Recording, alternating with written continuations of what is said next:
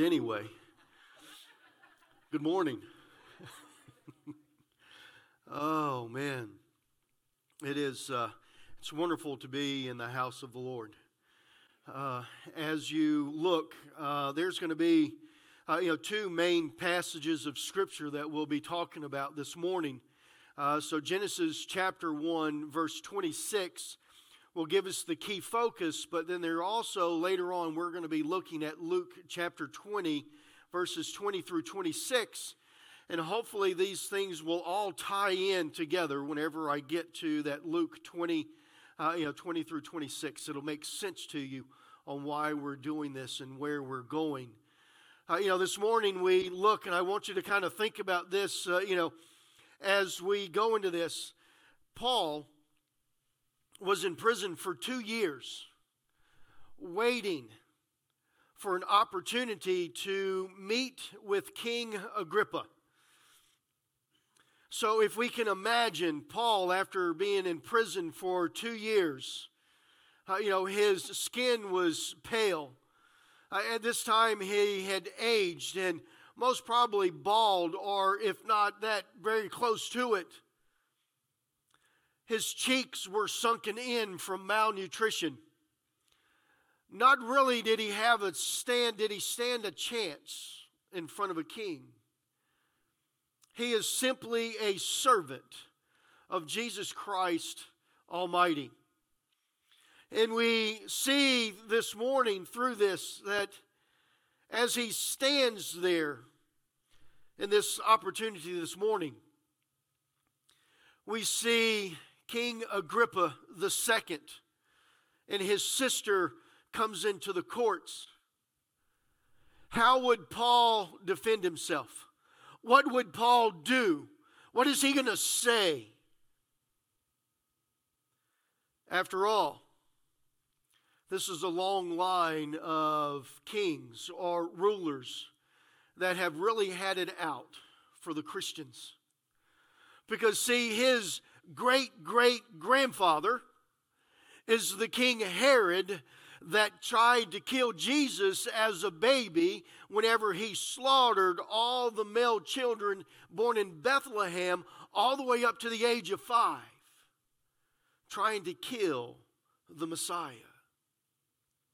He is also, or his great uncle, is also the one that killed John the Baptist. His father is the one that imprisoned Peter for spreading the gospel.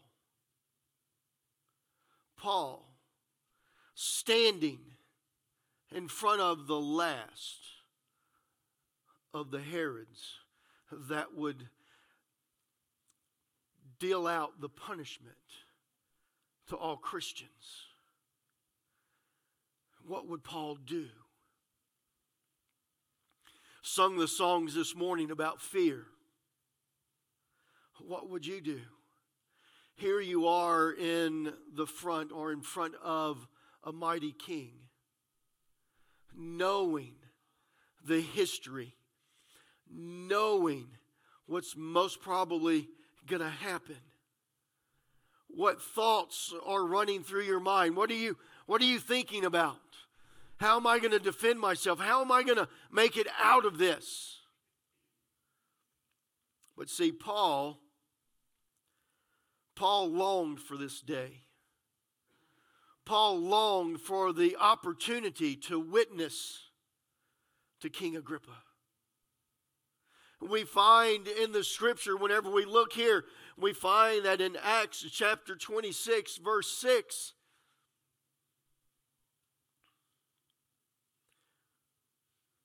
Andrew, help me get rid of that background because you can't read the scripture good.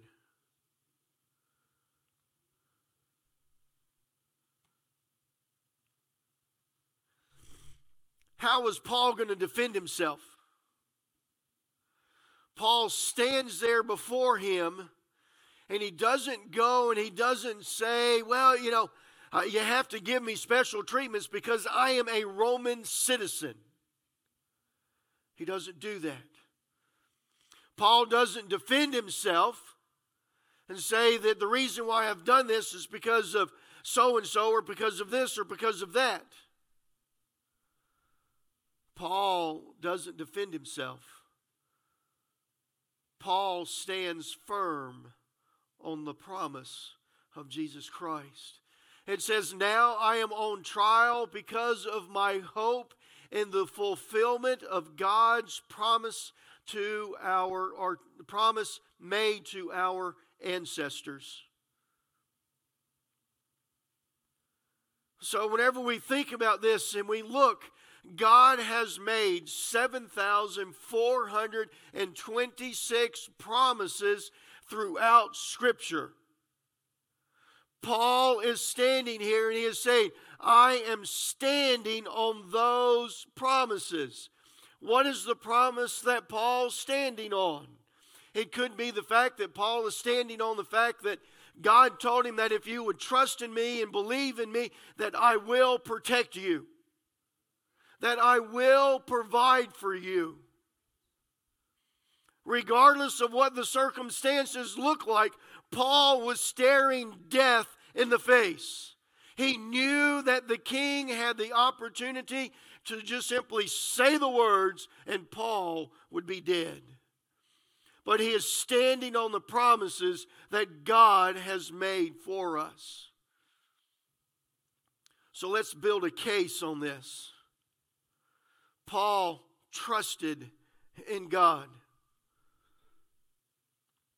In Exodus chapter 34, we find these words The Lord replied, Listen, I am making a covenant with you in the presence of all of your people.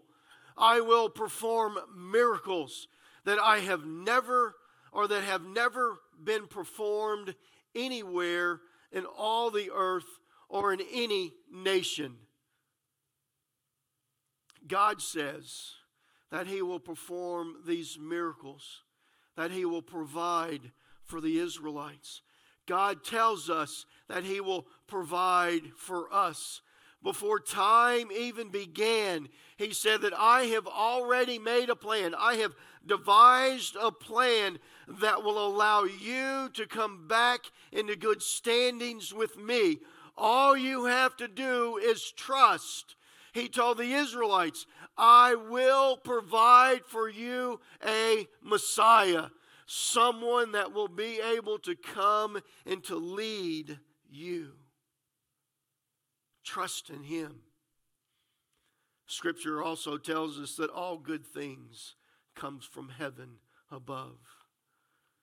God is a good God. He is a merciful God. And because of his promises, we can stand firm in this world.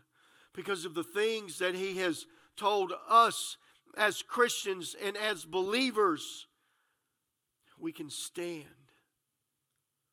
Yes, uh, you know, we have uh, you know, won the victory. We get to the end of the scripture, and yes, the battle is won.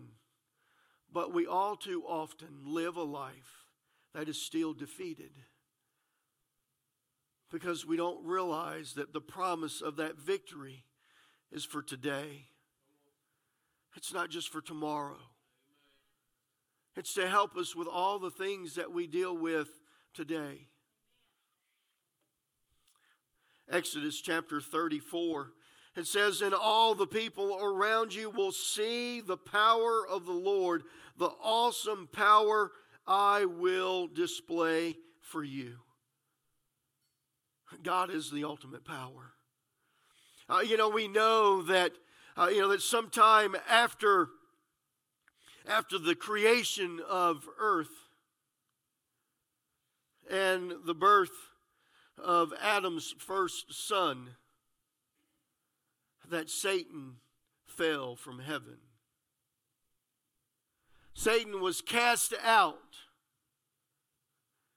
Isaiah tells us that it was like lightning from heaven. And he fell to the earth, cursed to live on this earth. We also know that Satan has power over this earth. but God has ultimate power. His power is over all.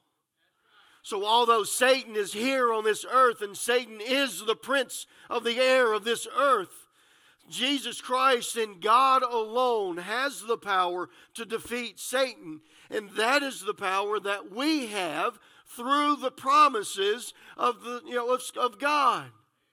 It is that power alone that we have.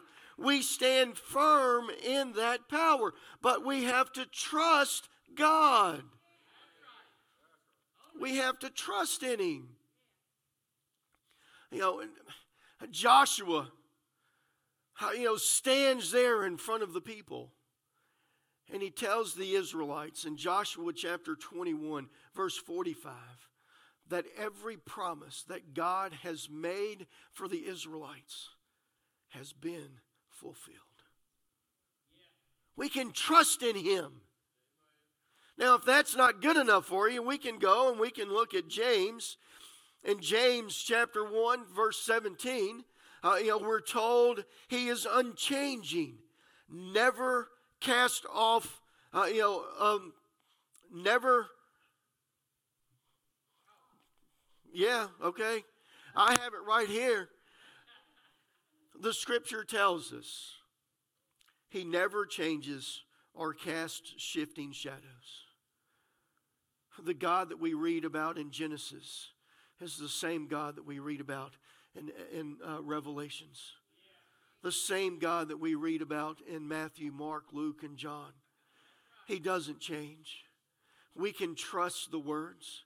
Whenever he fulfilled every promise to the Israelites, he will fulfill all 7,426 of the promises written in Scripture because it is by a God. These are all the things in Titus, and I'm going to skip to it. it it's my favorite verse, so I'm going to go ahead and skip to it for you right now.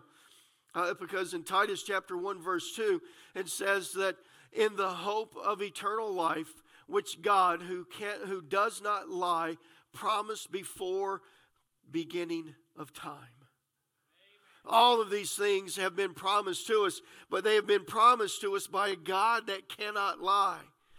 In Hebrews chapter 6, verse 18, uh, it tells us that it is impossible for God to lie. It is absolutely impossible. He is a holy God. Therefore, he has to stand on the words that he gives to us. Now, that brings us to the point that, yes, he's a holy God and he has to stand on those promises, but it also says that whenever he tells us that there will be judgment, that he has to bring about judgment. We say, oh, but he's a loving God. Yes, he loves you. And he loves you so much that if you don't do what he asks you to do and what he needs you to do, he will punish you. He has to because he is holy. I really wouldn't want to worship a God that went back on his word. I wouldn't want to worship a God that I couldn't trust. You know, it's hard. Romans chapter 4, verse 21, he was fully convinced that God is able to do whatever he has promised. And see, that's what we do today, or that's what we should do today. As we stand here in the midst of Satan, we have to stand firm on the faith that God's promises of Him protecting us and providing for us will come true. That He will not falter on those words. He says, If you follow me, I will bless you. I talked to the inmates and stuff last night. I wasn't supposed to. Wayne had the devotion, and then Wayne made the mistake of telling them that I was the pastor. And he said something about I preached really good messages, so one of them said, Let me hear it. Uh, you know, so I had to say something. Uh, you know, so I was talking to him about this, and one of the problems that we have with God is is that we expect God to work in one manner, but God says, I'm going to work in this manner. Therefore, whenever He doesn't work the way that we want Him to work, we just simply say, He's not working instead of trusting God. Now, I'm talking to people that's in prison. I'm talking to people that are sitting there and they have lost their freedom. And I said, You have to trust God that even in this moment, that where you are, that He is still protecting you and providing for you. If you're walking in His way. Now, if you've decided to walk outside of His way, then devil's got his hand on you. We've got to turn back to God to be able to be underneath His promises. Scripture tells us, and, and I know, you know th- this is harsh, uh, you know, but guys, Scripture tells us that if you're not living a righteous life with God, He does not hear your prayers. He doesn't hear your prayers. So, what that is, is that if, if, if I'm out here and I'm living in the world, and all of a sudden tragedy comes on me, and I have sickness, I, I, I get this, I get sick, and I call out to God for healing. He doesn't hear it. He doesn't hear your cries.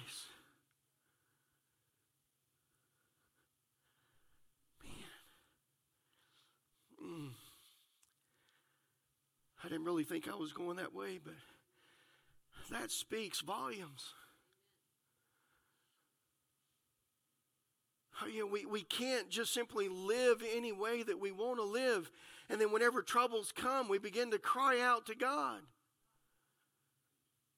He hears the prayers of, of forgiveness, of asking for forgiveness. But until we pray that prayer of asking for forgiveness, He doesn't hear us asking Him for healing. He doesn't hear us asking for financial stability. He doesn't hear us asking, uh, you know, for a new job or for more money, for a new car, for a new house. He hears the prayers of the righteous and He answers them.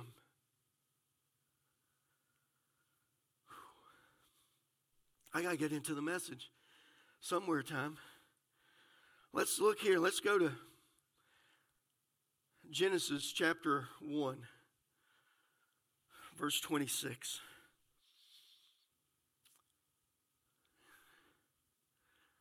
It says, Then God said, Let us make human beings in our image to be like us. They will reign over the fish in the sea, the birds in the sky the livestock, and all the wild animals on the earth, and the small animals that scurry along the ground. We're made in God's image. We're all made in God's image. So, whenever we're made in God's image, we are His glory bearers. Because our responsibility as His people is to show the other people God's glory. That's what the Israelites were supposed to do. They were supposed to show God's glory.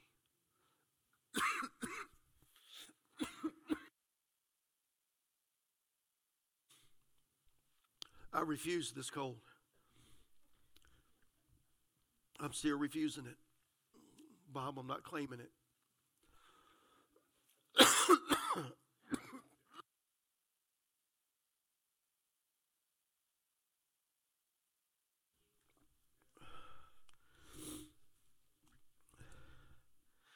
because,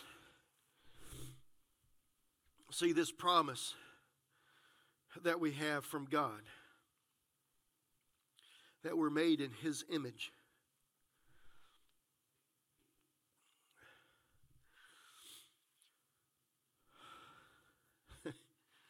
we have these people in Scripture that shows us what it means to live that.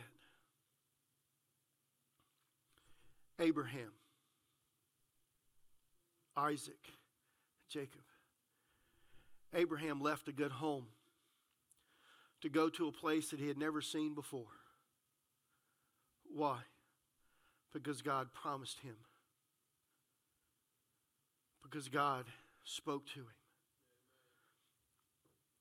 Whenever we think about those three names, we, we also have to add to the list Noah.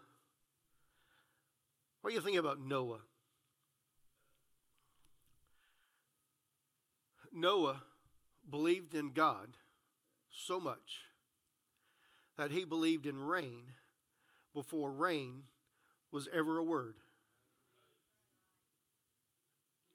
Really?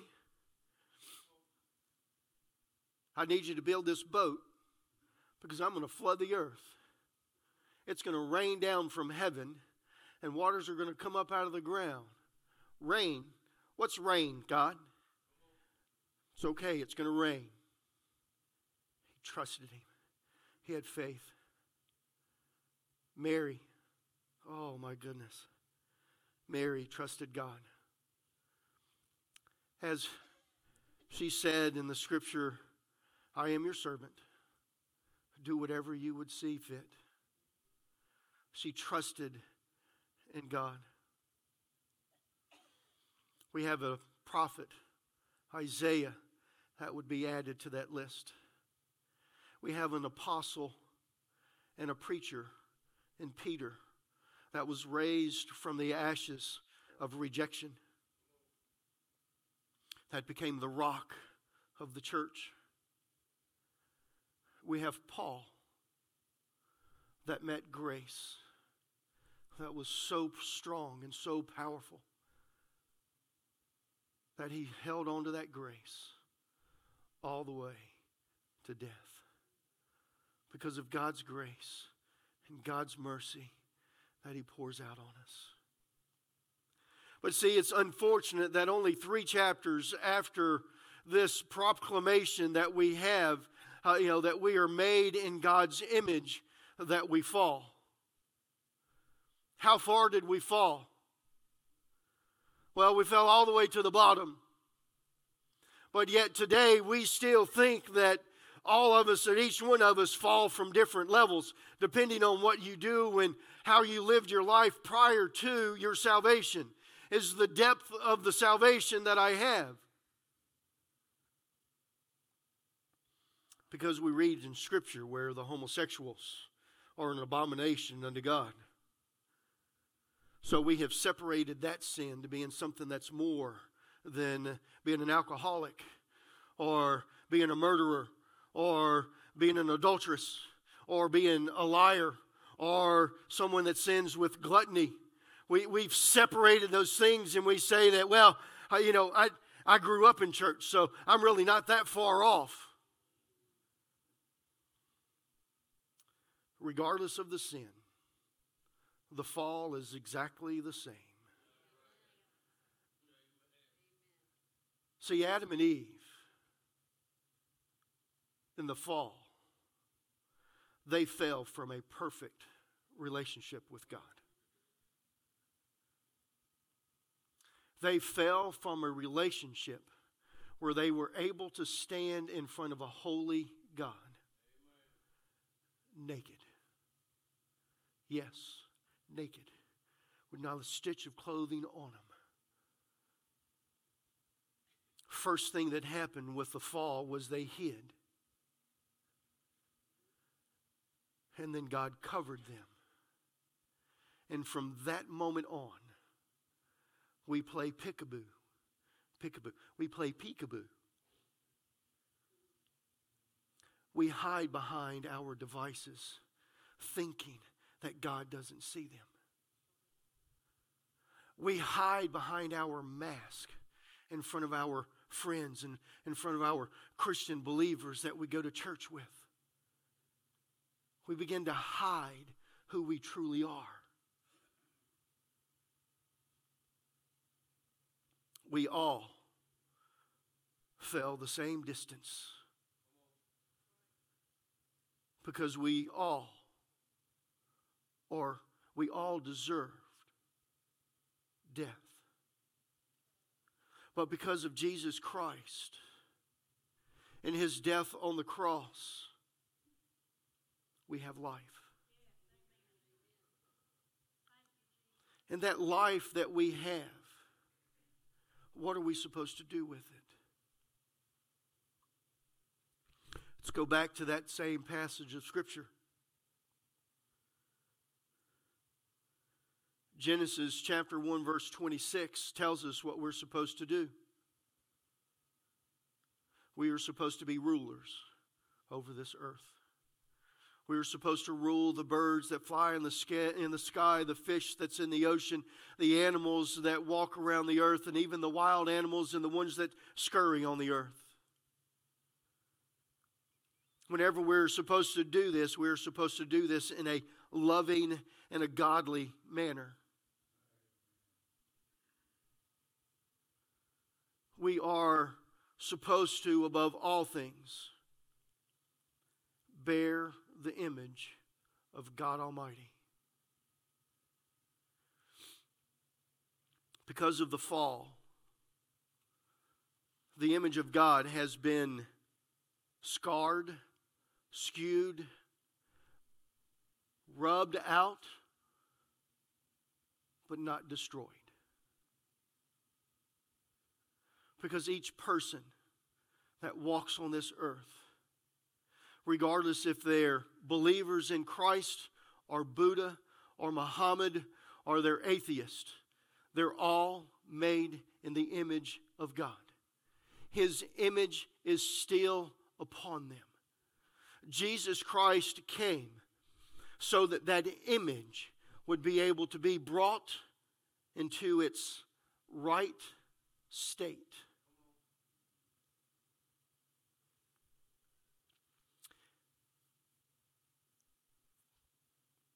So that takes us to this magical passage of Scripture that, I, that we get to. Luke chapter 20. I really like this.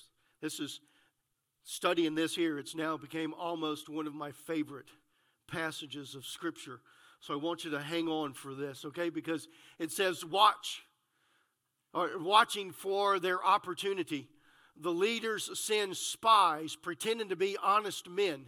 They try to get Jesus to say something that could be reported to the Roman governor so he would arrest Jesus. Teacher, they said, we know that you speak and teach what is right and are not influenced by what others think. You teach the way of God truthfully. Now tell us, is it right for us to pay taxes to Caesar or not? He saw through their trickery and said, Show me a Roman coin whose picture and title are stamped on it. Caesar's, they replied. Well, then, he said, give to Caesar what belongs to Caesar, and give to God what belongs to God. You see it? Uh, you know, here we have Jesus Christ standing here in front of all these people, and they're trying to trick him. And what does Jesus do? In Luke chapter 20, he takes them all the way back to the beginning of creation, to Genesis chapter 1, verse 26, where God says, Let's make man or human beings in our image. Jesus was bringing us all the way back to our creation, where each and every one of us have to return. We are all created in the image of God. And if we are all created in the image of God, we are supposed to give God what is God's. So we are supposed to give God all of our life because He created it. But it's been skewed, it's gotten dirty because of the world. Jesus Christ came to wash all that dirt away so that God's perfect image would be able to be seen. Whew. Man. Wow. Mm. Can you get it? regardless of what the world says, I'm made in God's image. And if I'm made in God's image, I can stand firm on all two on all 7,426 promises that He's given to me because He says through those that He is going to provide for me and protect me because He loves me. Because He made me. Not because of anything that I have done, but because He has simply made me. Whew. You know, I am made in the image of God. So whenever struggles come, I stand firm and say, No, no, no, no, Satan. I'm made in the image of God. And because of that, I can live on this earth and I can walk on this earth and I can be a glory bearer. And everyone that sees me sees God Almighty because He created me in His image. Whew. Man, see, unshakable. Satan cannot take that away from us. That is something that God says that He has done. Whew. Jesus Christ came and He said, All that dirt and all that stuff that Satan's put on you, I'm here to take it off. I'm here to remove it by the shedding of my blood so that you can bear the glory of the one that created you. Whew. So, this luggage that we carry around with sin, God says, don't carry that around because you carry my image on you. So, whenever the world looks at you and you're walking down the street, they need to see me. They need to see me, and the only way that they can see me is if you're washed in the blood of Jesus Christ. Oh, man, that is worth shouting for because all of this world is doing nothing but trying to destroy the image of God. But it cannot be done because God is more powerful than the powers of this world.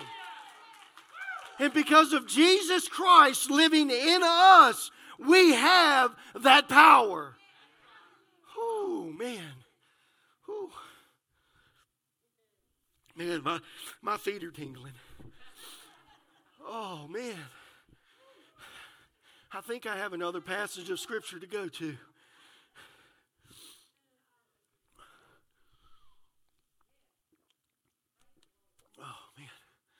So they failed to trap him by what they were saying in front of the people. Instead, they were amazed by his answer, and they became silent.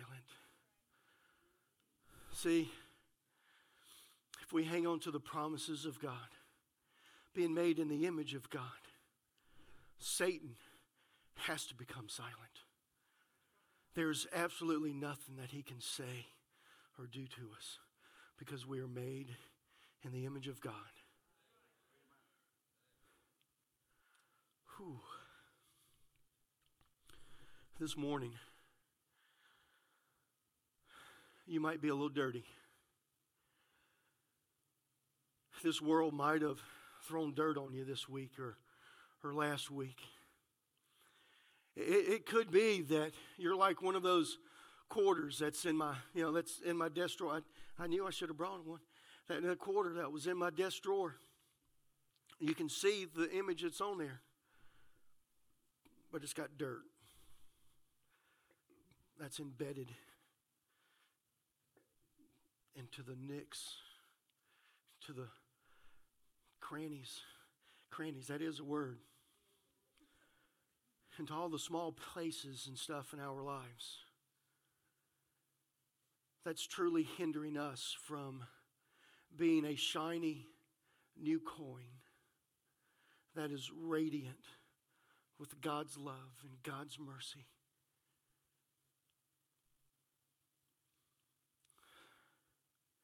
See that that image that we have within us can only shine as bright as we allow God to work in our lives.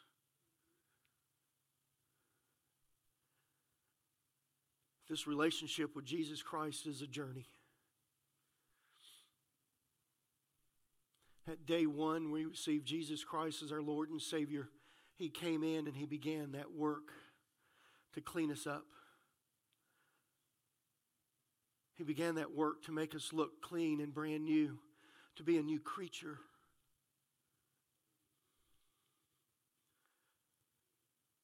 And that is what Jesus is talking about throughout the scripture where he is. And that's what Paul tells us that the more that we trust in God, the more that we become like God. The more that we allow Jesus to clean us and to not rearrange, but to rebuild and to restore. See, it's kind of like a house. There's a wall that's here, and God says that wall doesn't need to be there. Will you allow me to take it down? We have to allow Him to take it down. And by allowing Him to take it down, we become more like Him. It's like rubbing that coin and making it shine just a little bit more. Because it's our responsibility to bear the glory of God. Because we are His creations, created in His image. Amen. Robbie, if you can come and the praise and worship team, if y'all have a song that's ready.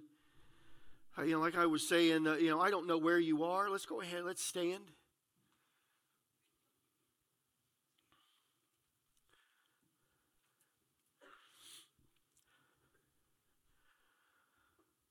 See, it, it,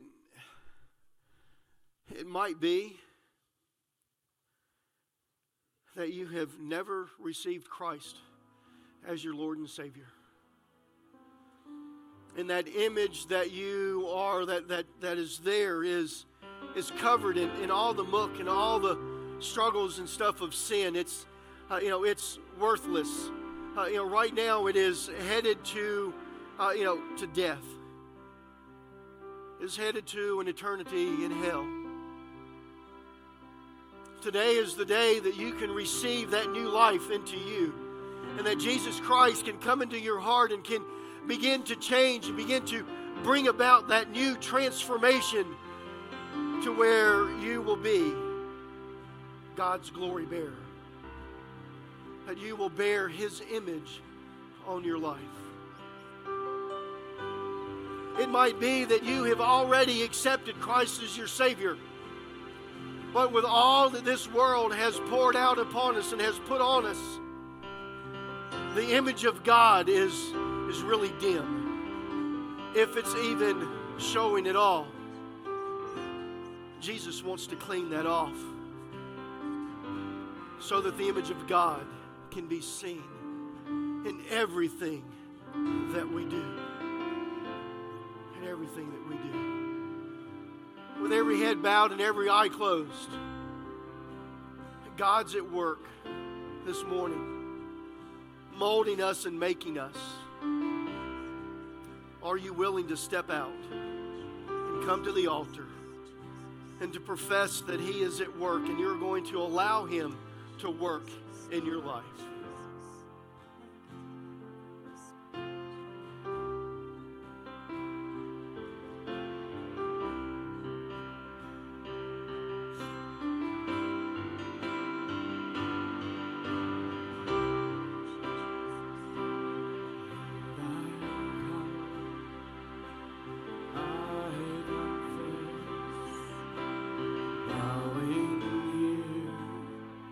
Are there others? Are there others that would allow us to happen? I fall apart. You're the one that guides.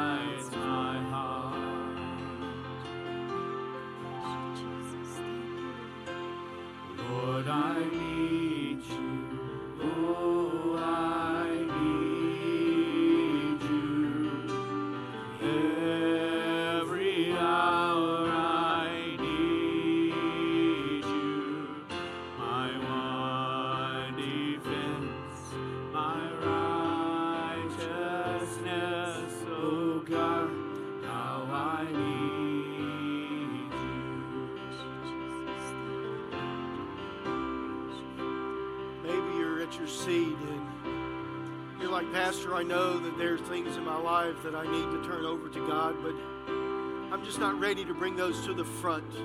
Will you pray for me? If you're there, just slip up your hand and I'll recognize that and I'll pray for you. I see that hand. I see that hand. Yes, I see that. I see that hand. There's hands all over. God, I know where I am. I ask for you to be with me. God, I pray that you'll be with the ones that are at their seat right now. God, they, they realize who they are and where they are. And God, that's not where they want to stay. They want to continue to have you to work in their lives. And God, I pray that you will touch them. God, I pray that you will honor that hand that's lifted up, God, that you will touch them, dear Lord. And God, that you will help them to to allow you to move into their lives. I pray for obedience, dear Lord.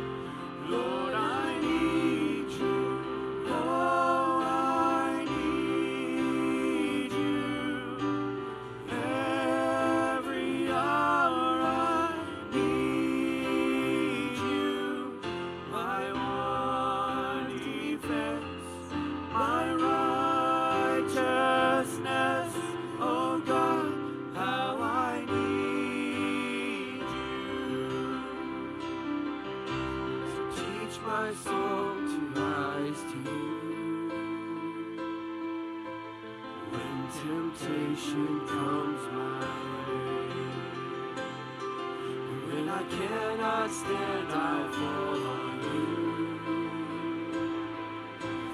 Jesus, you're my hope.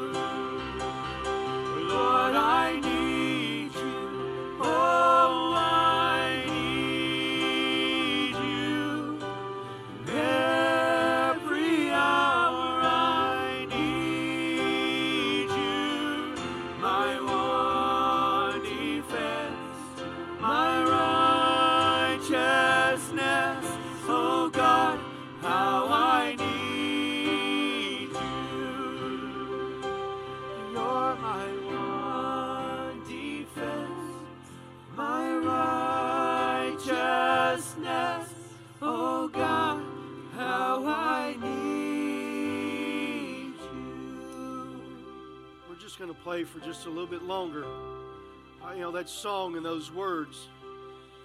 Uh, you know, the only way that we can come into the right standing with God is through Jesus Christ. So whenever we sing these words, I need thee, we need Him. We cannot do this on our own. There's absolutely no way that we can make ourselves righteous on our own. It is only through Jesus Christ. So whenever we sing the words, I need thee, we need him for everything. So just a little bit longer, will you be obedient to God?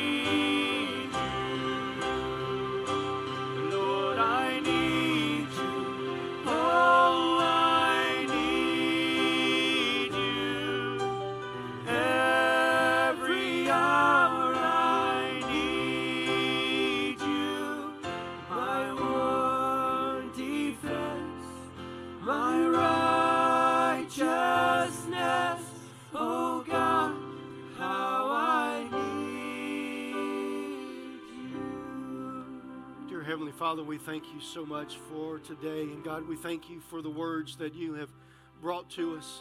You know, God, I thank you for each one that raised their hands, dear Lord, throughout this. And God, I pray that God, I pray that you will be with them. God, the ones that have came to the altar, dear Lord, I pray that you met them there and that you were already at work and doing what they have asked and what they had laid at your feet. Dear Heavenly Father, we give you praise and glory and honor. In Jesus' name, amen.